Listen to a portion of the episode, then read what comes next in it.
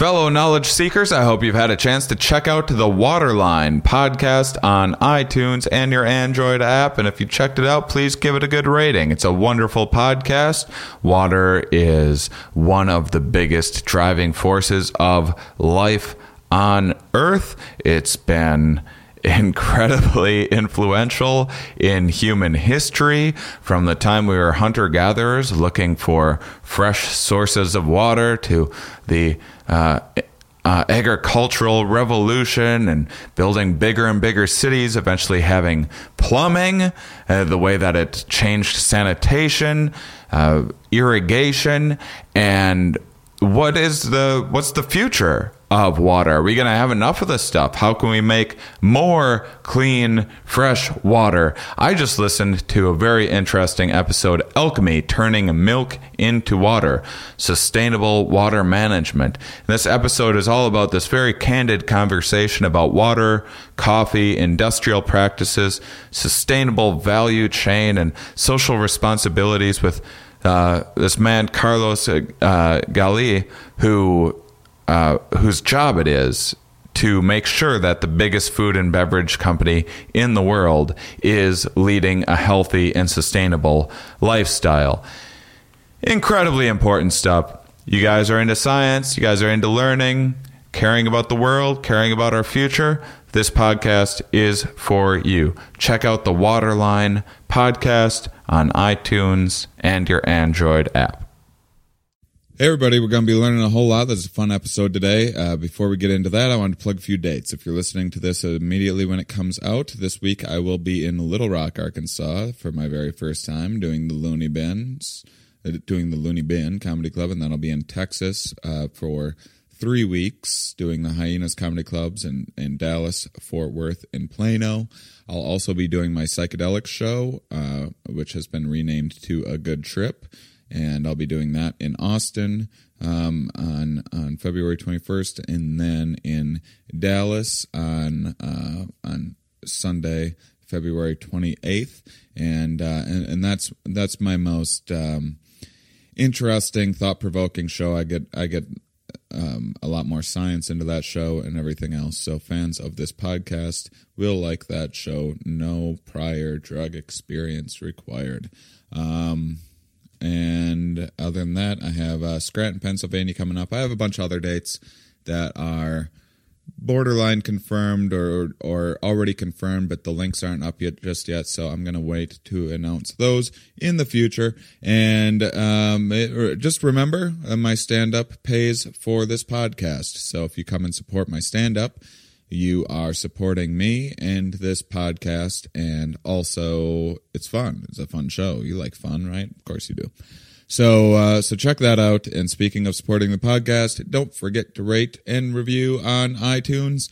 There are so many more listeners to this podcast than there are reviews on iTunes. So it would be wonderful if I got a few more of those. It really encourages me, keeps me going, gives me the motivation to um, to spend a bunch of time lining up such great guests and uh, doing this research and everything else. It's incredibly time consuming. It's fulfilling as well, but it does not hurt to get a little extra validation from you guys. So if you can go on and review today, stop putting it off. I know you've been meaning to.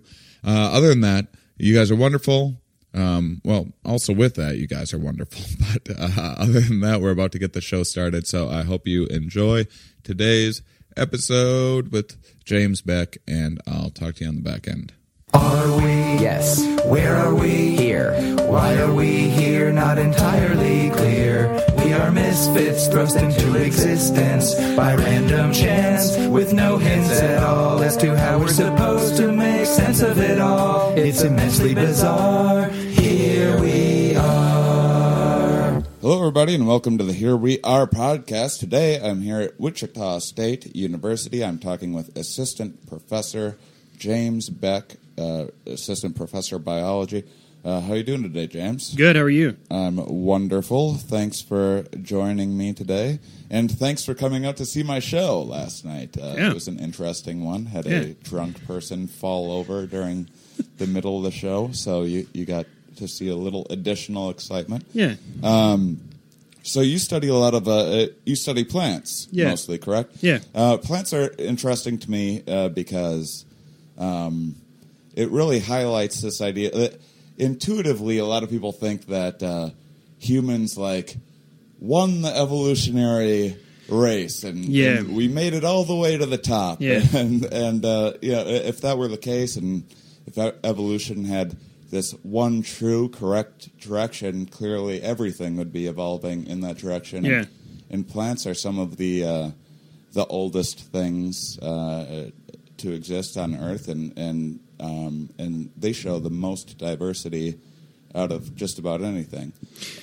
Well, so there, um, some groups of plants are are, are relatively old, um, but some of the big, uh, like the big splashy group, the flowering plants, are actually are actually relatively young as far as um, as far as life on Earth goes. Um, one of the things we that I like to stress to students, uh, we I have a lecture in in, in uh, our survey course, our biology survey course, where we look at the history of life, and we we we we take pains to point out that that the history of of life on Earth, uh, almost all of it is are prokaryotes. Um, so you know organisms without without nuclei, and and then uh, even um, most history is either prokaryotic or it's single celled. So there's some um, uh, eukaryotes that are single celled. In other words, it's microbiological, tiny little things. That's Yeah. that's most of the time depth of, of, of life on Earth. And Like the first like three billion years or something like that. yeah, yeah, roughly, yeah, yeah. That they go back about that far, Right. And then you've got um, uh, multicellular life showing up, kind of in the middle of the party, and then you've got, um, you know, larger, you know, really multicellular, more complicated organisms showing up relatively late to the party, um, and in a group like plants, um, a lot of the lineages that were around early in plant history are gone, uh, and what what we see what's left are these relatively recent bursts of diversity, Oh, I and the see. flowering plants are the best example of that. Um, yeah, and so a lot of most major flowering plant lineages are actually relatively young, and even even the ferns. So like my postdoc was studying ferns. One of my postdocs. People think of ferns as an old group, and it's true that some fern lineages are are are really quite old. But again, there's this huge burst of diversification relatively recently, even after flowering plants originated. So most fern lineages are actually pretty young, but there are those kind of oddball older lineages that are still hanging around. Um, so what do you study specifically? So the the questions in our lab um, usually involve there's, there's a couple big themes that we look at that are not exclusive to plants, but plants really do that do do it a lot. So odd kind of odd stuff. So plants. Um, I, well, those two big themes are asexuality and polyploidy. So And what's uh, poly? Uh, I know asexuality Yeah. because I've tried it many times after hard breakups. It's Now, never, see- it's never really taken for me. I'll um I'll uh yeah that's true. Um, I thought you were getting at selfing there, which is another uh, yeah Yeah, no. yeah. Um, oh, that as well. That, that hasn't worked either. So yeah, so asexuality, yeah, we, we we can get around to that, but polyploidy is having more than two sets of chromosomes in your cell. That's very unusual. It is in animals, but it's quite common in plants. And again, I, there's estimates as to how many species of plants are what we call neopolyploids, meaning like they have they still have all those duplicated chromosomes in their cells. But it's now, I think, commonly accepted that all or nearly all plants have a polyploid ancestor. In other words, if you go far if you go far enough back in the tree on one of those branches, there was a round of polyploidization, and then they've um, through a variety of processes the, those duplicate sets of chromosomes have been lost and combined and stuff like that. So polyploidy has been going on in in the plant tree of life since the beginning. What's But- the advantage of that? Uh, we don't. It, it's unclear whether polyploidy is is uh, uh, well. it- Polyploidy has all kinds of uh, has all kinds of consequences genomically and then phenotypically. It does things to the genome, and then that creates different phenotypes. And at, and at times those phenotypes can be adaptive. They can be good, or they can be they can at least provide an alternative to the diploid, the, the regular version. Mm-hmm. And that's actually one of the questions we ask in our lab is we like to look at species where where some but not all the individuals are polyploid. So we have two projects going in the lab now where where each one of my students is looking at a particular species where there are diploids, so like you and me they have two sets of chromosomes, and then there are polyploids that either have in the in in the case of both of these studies there are tetraploids, so four, you know, they've just doubled their genome. And then hexaploids, so they've added an, a, they've added two extra sets, so they're now six six times instead of two times. Um, and we ask questions like, where where do you find are are these cytotypes are they all everywhere? Are they just randomly distributed? Or if you look at a big range of a plant, are some of these cytotypes only in certain places, which would suggest that maybe the tetraploid version is better at being in drier areas than the diploid or the or the hexaploid. Hmm. And so in those cases, you could argue that in certain environments, that different direction that polyploidy has pushed that plant is adaptive in that environment. You know, it, it, it- made you better at being in colder or drier areas. And in both cases, it's pretty dramatic. These cytotypes, these different versions, 2x, 4x, 6x, are in different places.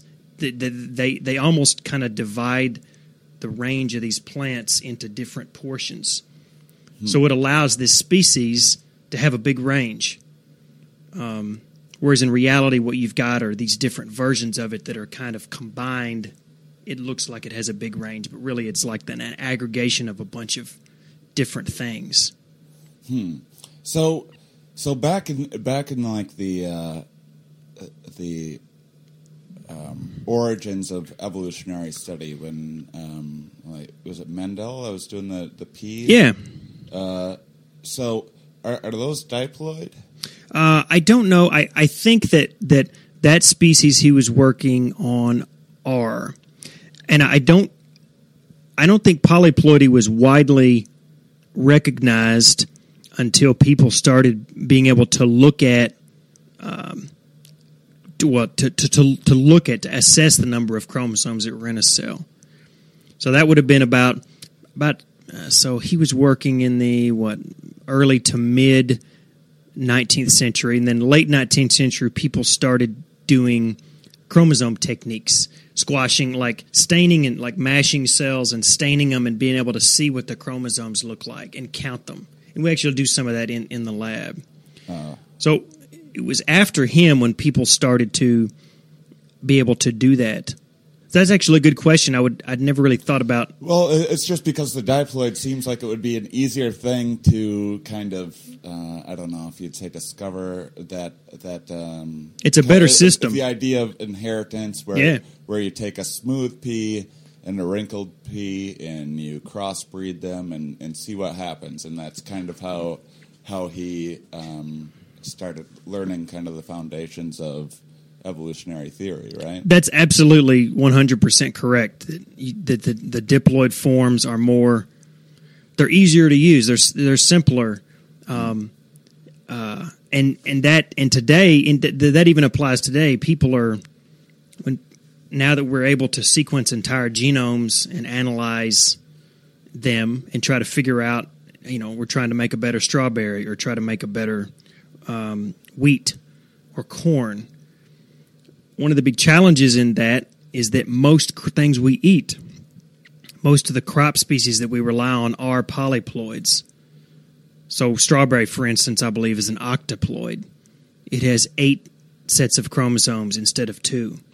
So people who are trying to figure out, hey, how do we make a better strawberry? So let's try to find the, the locus or loci that controls sugar content or fruit size or cold hardiness.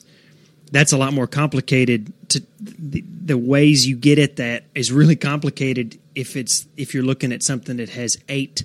Right. It's like a needle in a haystack. It's a bigger haystack, but if you have a a, the, a diploid version, that's it helps.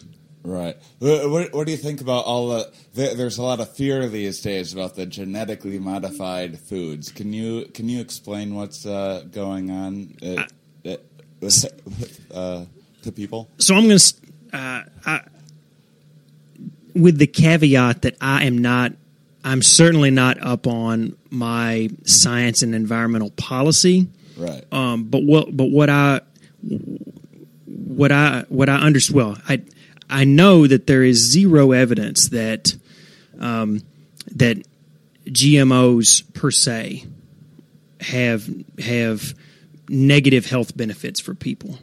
Um, you know, eating GMO wheat is not going to give you cancer or give your kids autism or anything like that. Right, that's, right. I mean, they've there's actually a lot of extremely good evidence that that's simply not the case. Um, th- there are, however, there are environmental concerns with using genetically modified organisms. Um, when we start altering, dramatically altering the you know the way plants look and what they're what they're able to do, like giving them, for instance, resistance to pest to herbicides, Right. and all of a sudden that escapes to organisms that we don't intend it that resistance to be in. That creates an environmental problem. So GMOs are not. I'm not here to say that GMOs are like free of problems and we should just absolutely just go, you know, crazy and just use as many and not think about it because I think there are real environmental concerns. But I think that the human health concerns are, I- think, just people have a fear of, of new stuff. You know, they they think if something is not natural, Right. it's fine. You know, like they, it's the kind of people who who are like, I can smoke all the pot I want because pot is a plant. You know, and it grows in the ground. You've heard people say those Right. exact same words. That if it's so natural, that's not true. That's what you're I mean, I don't know. I, I I don't know if that's been studied, you know. But but I, but the kind of logic that if something is natural, it can't hurt you, but if something is not natural, it has to be dangerous. Right, right, right. And Uh, well, and everything is genetically modified, Yeah. of course. And this isn't. I mean, I think people have this idea in their head of like mad scientist, and, and you know, if if you get real out there in the conspiracies that are like trying to, you know. Uh, l- limit the world population or whatever uh, whatever else it might be but but this is something that farmers have been doing since Yeah. uh, since long before even Yep. the uh, agricultural uh, revolution. Yep. It- it- you- back in hunter gatherers are probably doing similar things, right? people have been people have been uh, exerting dramatic control and change on organisms that they've domesticated just simply by domesticating them. Um, and they've been crossing dramatically different forms of the same species to try to get, um, you know, a, a plant or an animal that was more cold tolerant or produced more offspring. So, yeah, we've dramatically genetically modified organisms throughout history. It's just been people are more comfortable when it's selective breeding rather than somebody with like a gene gun, you know, like you know, or you know, yeah, yeah. I mean, you know, Gene gun does sound a little scary. I you know I I think it's old technology, but but initially I think there really was, I think it was called biolistics or something. There were people were inserting genetic material in organisms like with you know it wasn't like you know it wasn't like a bullet, but it was a similar kind of idea. They were firing pellets. You know, this is something I would definitely want to Google here in a second. But Yeah. but like literally, I think I think maybe like a decade ago when people were first started to really really really get into this stuff. Yeah, people were using gene guns, but that freaks people out. Right. Um, it- um, how, how do you think that? Um, uh, I'm worried I'm getting kind of outside of your area a little bit here, so you, you can reel me in if need be. But um, how do you think that the the way that modern farming and agriculture is kind of changing the environment and changing the amount of plant diversity? Uh, Is that too broad of a question, or uh, it might be? It, it I, I'm probably gonna. You can pa- take a pass I, on that. I'm going to pass for, All for, for, for, for two reasons. One, because it, it is outside of my field, and also because um, my dad is a retired farmer, and so like I I I, I want to be I want to. That's two reasons to tread carefully there. Yeah, yeah. Did you not learn anything from Yeah. when you listened to this podcast? I Yeah. got you. Uh, how about this? Can you explain to me how asexuality works in plants? So um, there, there's two main forms of asexuality. One is quite common. So vegetative reproduction, like strawberries, you're a great example. Anyone's ever grown strawberries, they, they, they, they form these runners that run across the top of the ground. And if you cut one of those, you know, you have a new plant. You have a new individual plant if those get disrupted. Um, lots of plants have have um, these vegetative propagules. You can simply take a piece of the plant, plant it, you know, in another place, and you have a you have a new individual. You know, it, it's yeah. So that's Most people know about this because of marijuana, actually. yeah. So that's that's common. Vegetative reproduction is, is a common form of of asexual reproduction, but most people who study asexuality kind of um, that's that's considered kind of uh, very different than than forms of asexual reproduction that involve um, uh, actual uh, the formation of a seed without the the fusion of gametes, and that's probably in flowering plants. That that's the simplest way to put it. A- That asexual reproduction is when you get a seed with no syngamy, no fusion of sperm and egg. Okay. Um, and long story short, that just r- usually involves um, th- the the formation and maturation of a diploid um, female side of things, the egg side of things. It doesn't need that half of the genome from dad. The female side just just is diploid or never was reduced to haploid, and then just matures directly. So you get that you, get the formation of a diploid seed, which which then is a diploid embryo, and then a diploid adult plant without that fusion of gametes, without the half of the genome from dad coming in, and that that usually usually involves some type of tricked out meiosis. So instead of normal, that. so um, I I'll just summarize it by saying you know normally meiosis is you know involves um, going from the diploid the two n number to n, and there's a variety of ways that asexual plants have cheated by like skipping steps inside meiosis or adding steps to kind of go through that process but never reduce your chromosome number. So instead of having an egg, a plant egg that is normally haploid N and it needs the sperm to come in to be 2N, it never, you know, it's 2N to start with. Hmm. I mean, one way to do it is to like before you go into meiosis, double double the genome content. So then you go four, then you're four N going into it, and then you go through meiosis normally, but you've you've halved your chromosome number, but you're just back to where you started. So that's what I mean by How do tricked they out do that? that is a big question. Like that's, I mean, we um, these types of modified my- meiosis are are are are known, are are quite well known functionally. Like we can observe them, we can do these chromosome techniques, and we can see it happen. But the genetic control of that is something we're only really starting to learn about. What what what are the genes that that cause that take you from a regular meiosis to modified to a modified tricked out different meiosis like that? And that that's a big deal because you can imagine if you could control like if you could make a plant asexual that's a big deal in agribusiness because let's say you have this species that's sexual it needs it needs sperm and egg you need to have you, you, need, you need to have lots of plants in a field they need to be pollinated that's a pain in the butt really Yeah, I, I've heard of uh, of plans to make like um, robot bees Yeah. because of like you know Yeah. bee, uh, problems with bee populations and stuff, and obviously you still need to pollinate these things. Yeah, it, it is. I mean, I was going to ask why why isn't asexuality more abundant? Because it seems so. I mean, I'm sure you could talk to many ladies who would tell you that life would be a lot easier without having to mess around with the sperm Yeah. stuff.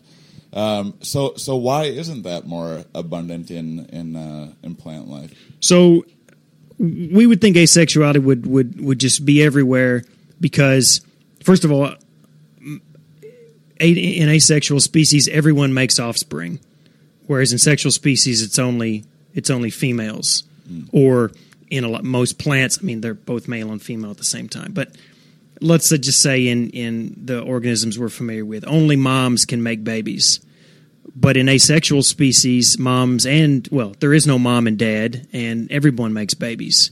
So just there's this huge demographic advantage. You can just the population, you know, the ability to grow in size, you know, numerically is is much. Um, it's a much that that would happen faster in asexual organisms. Plus, you don't have to go to all this trouble of making flowers. You know, you can reproduce even if you're the only one out there. There's just a whole lot of reasons we would expect it, as you say, to be the to be dominant. But the short answer is th- there's probably not one reason that sexuality dominates, um, but we think that it fundamentally has to do with the fact that sexuality creates the opportunity to shuffle the genetic deck. Right. And if you can't do that, um, you're left with a, only a handful of or a set number of genotypes because you can't. There is no recombination. There's no effective recombination. You know, you, during meiosis, you don't you don't get um, you don't get bits of one chromosome moved to the other, you, and you don't unite different genomes with sperm and egg.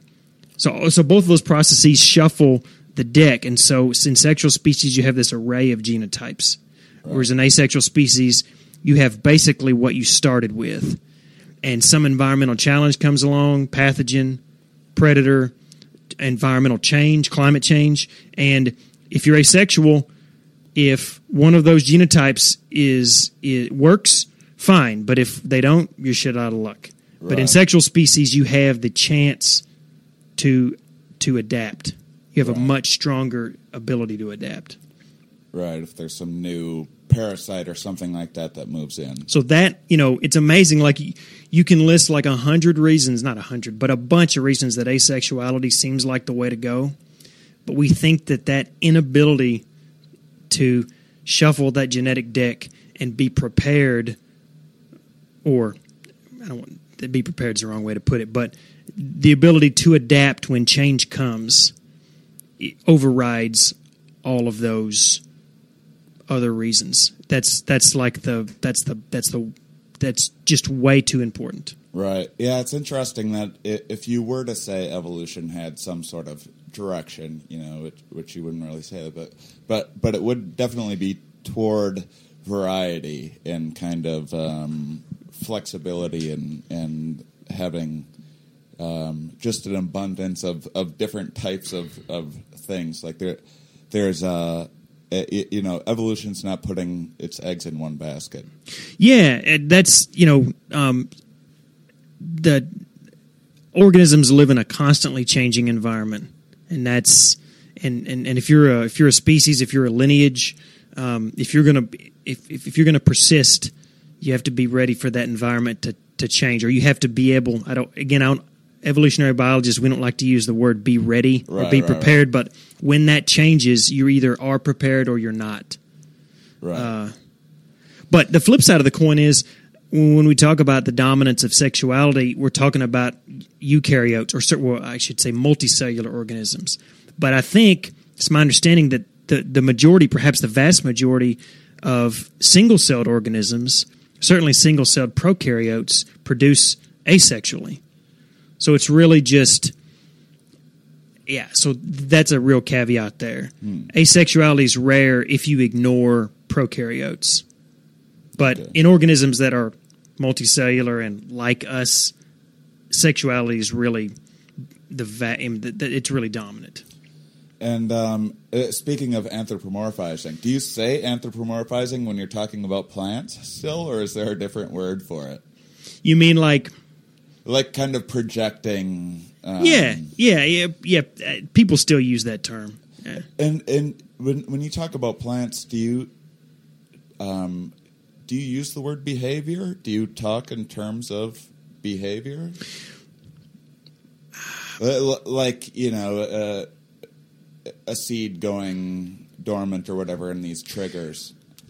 I don't know if I would say that that uh, plant ecologists, which are probably more likely to discuss stuff like that, I don't think they use the term behavior, but they would not disagree.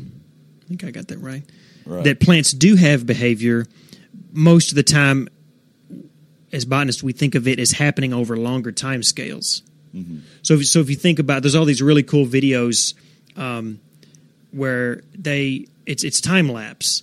So they'll take uh, they'll film an individual plant over a growing season and watch it grow and explore its environment and Yeah. get bigger. You can see stuff like this on like Life on uh, on Yeah. Netflix. Uh, Yeah. There, there's a there's a plant episode, or there's a it's a really good documentary. Um, what plants talk about, or so, something like that. Yeah. Um, but So- I- so- I- so I that's behavior. Pretty familiar with uh, time lapse. Yeah. Um, do you do any time lapse stuff I life? don't. Yeah, Uh, I'm actually a, just a horrible still photographer. So the idea of me, ta- you know, doing anything complicated, yeah, Yeah, yeah. I mean, it is. It's amazing when you see that time lapse Yep. stuff because um, uh, it it does certainly look like some plants like actually are like climbing up Yeah. trees, sort of, and and there's uh, um, uh, just. uh, I mean, and now I have all these pictures flashing through my head of all uh, all this, uh, um, uh, you know, like the Venus flytrap, Yeah.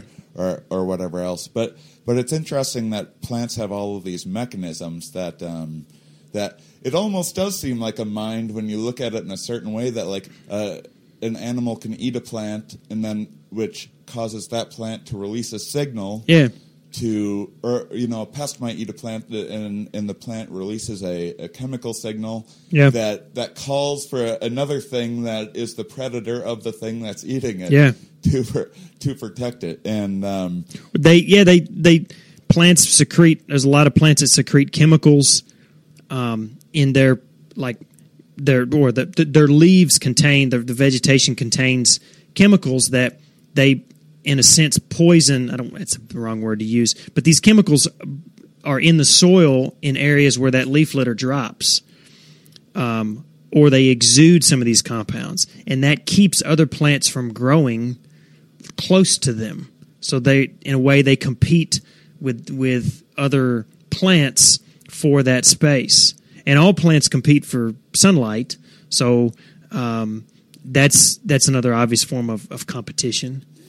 So Yeah. so they're doing all these things, but they're doing it in a, over a time scale that we're not familiar with, and in ways that we're not familiar with. It so they don't they're not they're not vocalizing, but they they communicate through through through chemicals. Right. It's interesting that time is kind of measured by life and by lifespans because, you know, we think of like a hundred years as being a long time, but uh, it, you know it, that would be a very full life. But to like something like a mayfly that lives for like four days, Yeah. that's still a full life to it. I mean, if if you could talk to a mayfly and be like, you know, uh, would you want to live for 10 more days? Yeah. It'd be like, 10 more days? Yeah. What would I do with Yeah. that time, you know? And, um, and, and then there's plants that live for hundreds of years. Um, so how did you get into, you said your dad was a farmer? Yeah. Is that, is that kind of, is that what initially sparked your interest in, Um, I think that kind of lay dormant. That the plant stuff lay dormant. So believe it or not, when I went to college, it was a seed that took a long yeah, time yeah, to, yeah. to, to be cued by other environmental triggers? this is something I've thought about a lot, and it's I don't know. It it had to have something to do with it. So when I went to college, I went to Eastern Kentucky University, and I went there. I was pretty passive about what I wanted to do. Um, but I had some sense that I wanted to be a police officer, believe it or not. And I think that was largely just because I thought that I thought that service dogs, like canine cops and people who like seeing eye dogs and police dogs, were like the coolest. I still think they're the coolest things. I mean, go out and try to find me someone who doesn't think that a seeing eye dog or a police dog is just awesome. Yeah. I try to find go try to find me one person who doesn't like those. I mean, it's just not possible. They're awesome. So I wanted to be a canine cop. I think in the back of my mind. I went to college. I was a police administration major. And the first semester there, two things happened. First of which, I took zoology, so just the big survey of, of animal diversity uh, as, as a as a non major course to fulfill my science requirement. And I was I was just I was just like knocked on my ass by that course. It was awesome. The diversity, just the idea that it was all that was all the result of evolutionary history. That was I, I I was fascinated by that. And then I and then I had a professor that that told me, "Hey, you can always be a cop if you want, but why don't you get a a a liberal arts degree instead?" So you don't have to be a police administration major to be a cop. You can be an English major or a biology major, or whatever. They'll, you know, they'll be perfectly happy to have someone with a bachelor's degree. You know, so uh, he, he convinced me to switch to a more kind of, I guess, less applied subject. So then I was a wild, so I decided, all right, uh, I went to kind of, I met it halfway in the middle. I was a wildlife management major. And I did, that allowed me to take all the cool plant and animal classes. Um, and then at the very end, like my senior year, I finally switched to biology. So I was kind of moving away from that more applied stuff to the kind of more liberal arts stuff the whole time. But somewhere in the middle there, I took a plants course. This is to finally answer your question, Oh, you're fine. and it was it was it was it was plant systematics. You can see that blue book there on the very end there, plant systematics. Mm-hmm. That was the book. That was the book that I that I was that that I took that course from a guy named Ron Jones. And plant systematics is kind of the plant version of zoology. It's a survey of diversity.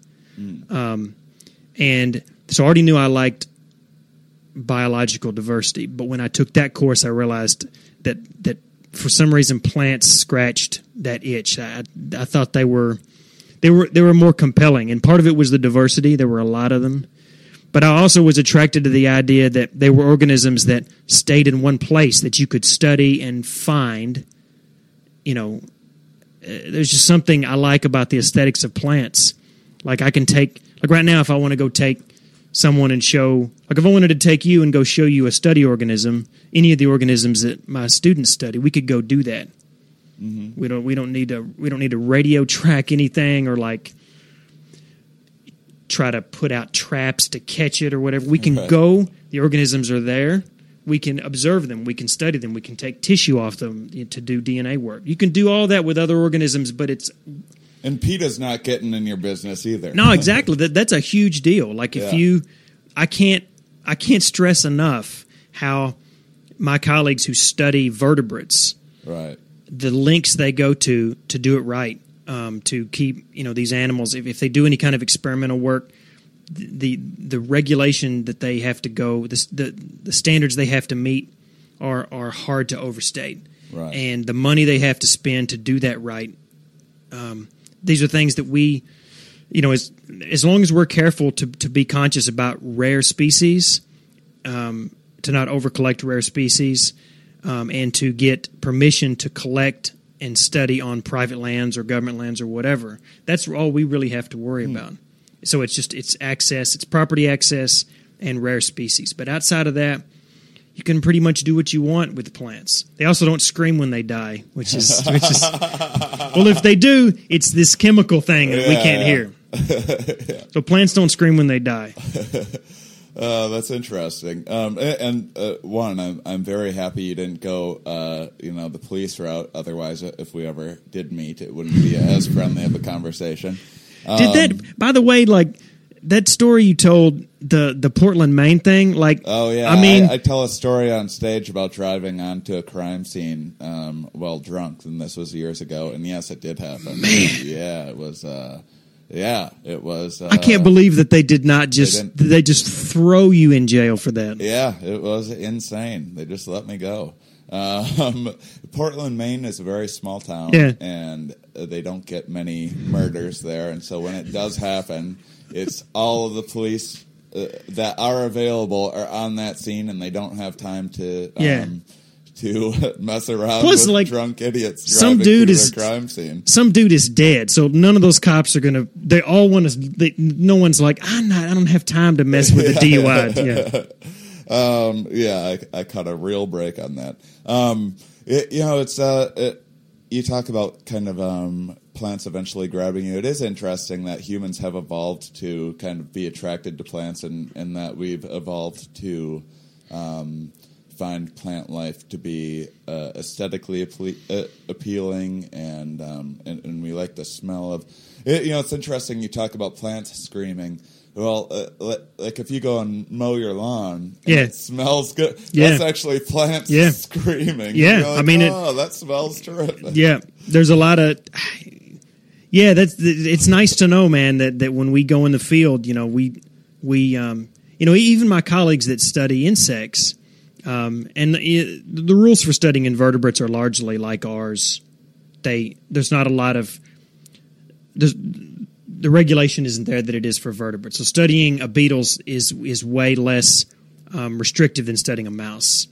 Um, but even them, you know, I, I ask them, you know, they collect a beetle and insects, you know, well, beetles don't do a lot of, I guess, vocalization in the sense that we think of, but they make little buzzing sounds and whatnot. And like, you know, th there's a certain toughness involved in taking a large, beautiful organism and throwing it in in seventy percent alcohol.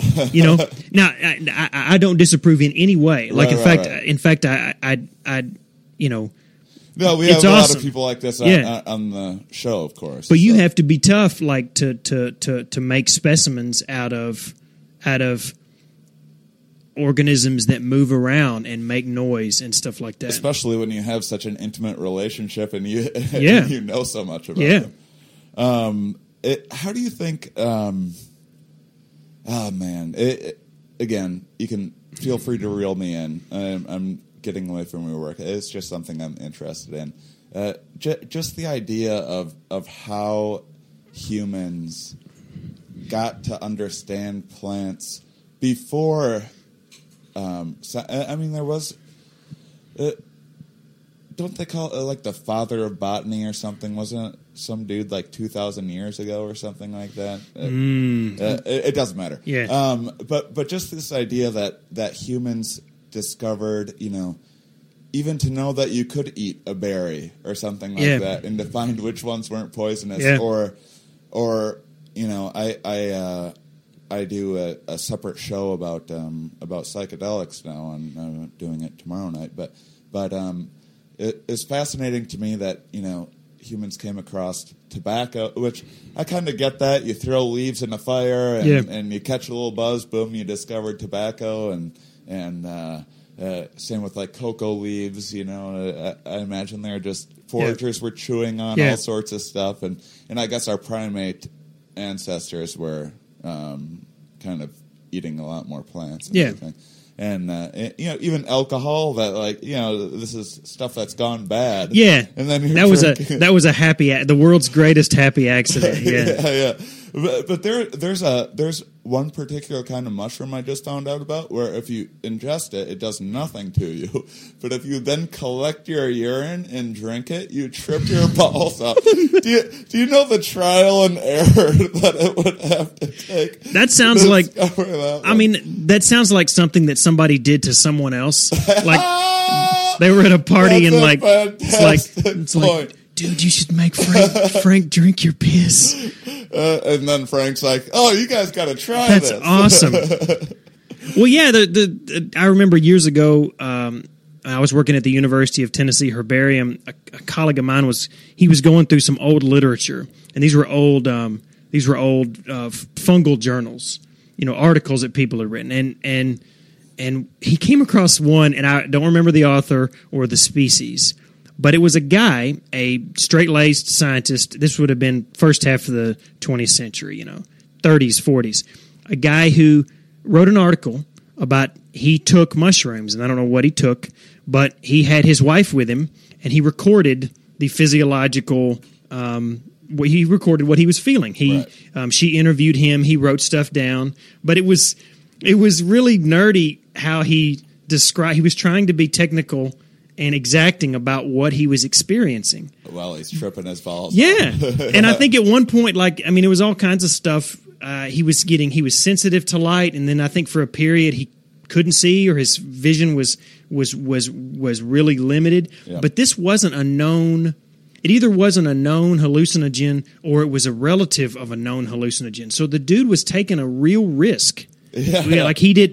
This was it was science because no one had done this before or Yeah. no one had documented what they were doing. So this guy was he rolled the dice, but that. But man, you could never get away with doing something like that Oh, today. that was science back Yeah, then. but- what, what's this do? Well, you're the scientist. You eat it. So he did it. Yeah. and you either die or get a Nobel Prize. Yep. Yep. Uh, so before we start wrapping up, because I want to talk a little bit more about your work, um, I have each one of my guests plug a nonprofit of their choice each week. And what is uh, uh, what did you choose? So I'm going to quickly uh, type this. I'm going to type this in here just to make sure I get the website right. Yeah, yeah, absolutely. So what I would like to, to highlight today is um, the Expanding Your Horizons Network. Um, long story short, this is a national, I think, an international organization that is its goal is to increase the participation of women in um, STEM fields. I know about this because uh, my wife Mariah, who's a biochemist here, she's in the chemistry department. Um, she she organizes a local expanding your horizons event here at Wichita State every year, and it's a Saturday where you I think they have like 200 middle school girls. It's focused on middle school girls. They come in and they do science. They you know she has people here who do um, insect biology. There's um, there's um, uh, there are anthropologists. They do DNA extraction. They get people from all over campus. Uh, and the idea is that um, is that one of the one of the things that's limiting female participation in science are lack of role models. This would happen for any kind of minority group. You know, lack of role models slows down. You know the the kind of equalization of participation like that. Oh, I, I mean, you don't need it. This is an issue for me. But uh, I mean, there's an abundance of straight white dudes, Dudes, on, yeah, on yeah. the show, and Yeah. uh, and it's not for lack of me trying to uh, you know find diversity in my guests and everything either. And it's just you know, um, it's it's unfortunate. Um, So, expanding your horizons, the, um, uh, their website is um, www.eyhn.org. eyhn.org. That's just expandingyourhorizonsnetwork.org. Uh, and there's a donate button right there. That's the national organization. Um, but yeah, if, if you care about uh, broadening participation in science and mathematics, uh, particularly broadening the participation of women, right. this this these these folks are on the front lines of that effort. And we need a we need a diverse set of eyes on everything that we're trying to learn and understand as well. So this is an important thing. So everyone can go to the Here We Are Podcast.com website as well, and you can find the link um, there. And um, just uh, as we're wrapping up, I, I wanted to ask you what are what are you working on now that you're excited about, or, or what are you looking forward to? So, um, a lot of the projects in our lab currently involve doing DNA work with museum specimens. So these dried, I say plants don't scream when they die. When they die, we're pressing them in plant presses, and we're making these dry, flat and dry specimens, archival specimens. And there's there's there's hundreds of millions of these specimens worldwide. And what we've learned recently is that um, DNA, um, there is DNA degradation in these specimens as they're preserved and stored. But there's still plenty of DNA there. It's just chopped up into little bits. So these hundreds of millions of specimens, many of them are sources of DNA. They're samples. And so instead of me and my students spending all of my funding and all of our time going out and collecting as, as much fun as field work is, mm-hmm. we don't have to spend our entire careers going to the same places that our our predecessors did. We can use their specimens; they're expertly annotated. They're they're records of a particular plant at a place at a time, and we can do genetic and increasingly genomic work, so full genome work, with these these herbarium specimens. And if we can do that, if we can fully leverage these specimens, if we can extract DNA from lots of them, um, and you don't really damage the specimen doing this, and we can do genomic work. So instead of looking at one or two places in the genome, we can look at hundreds or thousands of places in the genome. We can we can really accelerate our discovery. So there's so many there's so many plant species out there. Uh, what there's I mean the estimates vary, but there's at least half a million plant species, and it would just it would be our if we're trying to reconstruct the evolutionary relationships of all of those, you know, but among the whole plant tree of life, mm-hmm. if we were just trying to do that, and we just wanted one individual per species, just the, the, the, the, time it would take to get all of those and collect the same bits of information from them, it, it's extremely limiting. But if we can simply go to museums and extract DNA from, from tissue that we already have, it, it can just greatly accelerate the rates of discovery in, in, in botany. This must be a pretty um, exciting time for your field with, with all of the advancements in, in technology and all the testing yeah. that you're able to do. How how has um, how how has recent technology kind of changed um, your field? So when I first started doing this in the mid '90s, when I was um, uh, actually late '90s when I first got into grad school, we were still doing what is now called first generation sequencing, DNA sequencing. So you you have you you you you use PCR to get a bunch of copies of one place in the genome. And then you do a technique where you add some stuff to that, some fluorescent stuff to that, and then you get the sequence of it. You mm-hmm. see the A's, C's, G's, and T's of that. Um, and that's much faster than it would than, than it was, you know, in the in the eighties when they were doing that with like X-ray sheets and stuff. But it was still pretty slow.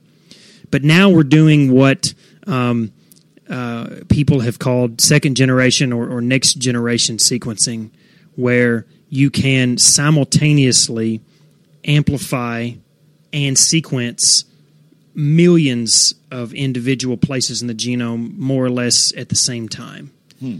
And so it's it's accelerated the, the the rates of data acquisition. It's hard to describe the the how much faster it can be.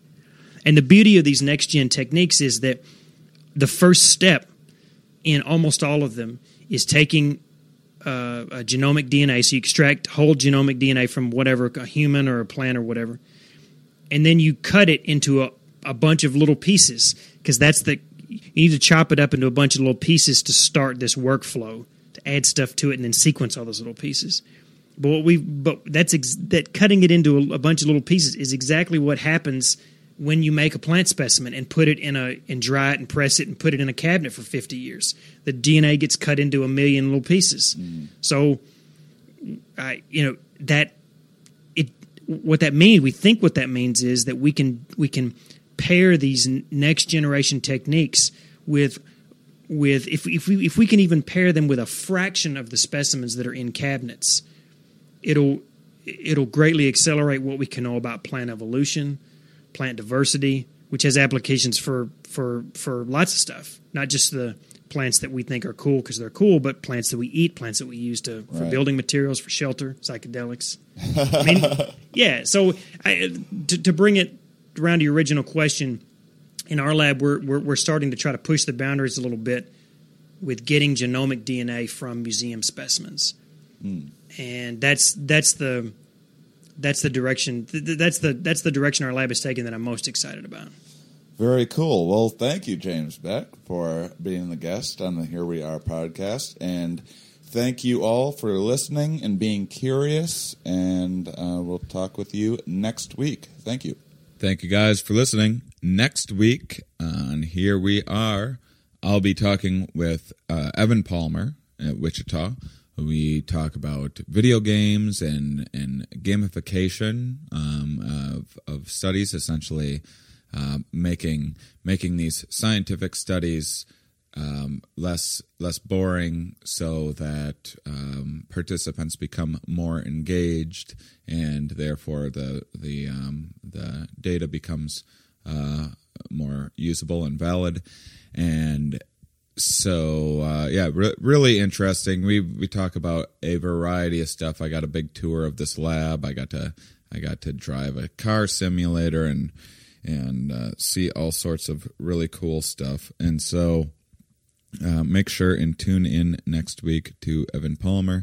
You guys are terrific. Thank you for listening.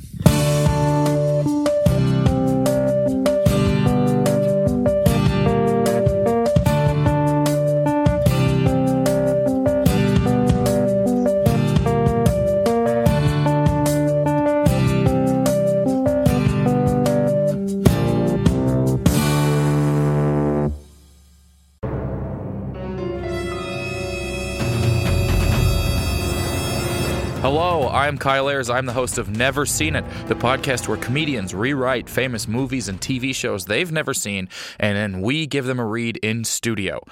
This is a clip I want to play for you guys from an episode where Langston Kerman rewrites Scarface. He's never seen it, but he wrote a script based on what he thinks he knows about it. And here's a clip. Give it a listen. All right, Scarface, the new frontier. Interior, happening discotheque. Remember when we called clubs discotheques? LOL. The 70s were crazy. Night. The crowd bustles with young, hot Mexicans who are supposed to be Cuban, and all are dressed in butterfly collared shirts and pants that look like JNCO jeans, and pleated khakis had a really weird baby. There's sex in the air, and Poppy wants a whiff. Oh my god! Scarface, 22 to 45. Like he's a television audience demographic. Devilishly handsome, not even a little bit Italian looking, so get that out of your dumb brain. Walks through the crowd with the confidence of a man who's going on MTV Cribs with the Ying Yang twins. Does he actually have a scar on his face? Fuck no. Why would he even why would you even ask that? That's not important. What's important is that he is not at all a problematic stereotype and that he has come for his cocaine. As he approaches the red rope of the VIP, pronounced VAP in Spanish, Oh my god! he spots his dear friend who is almost certainly going to become his enemy by the end of the film, Smooth Skin. Scarface yells out his signature line. Ciao, Bella. It's me, Scarface. Oh my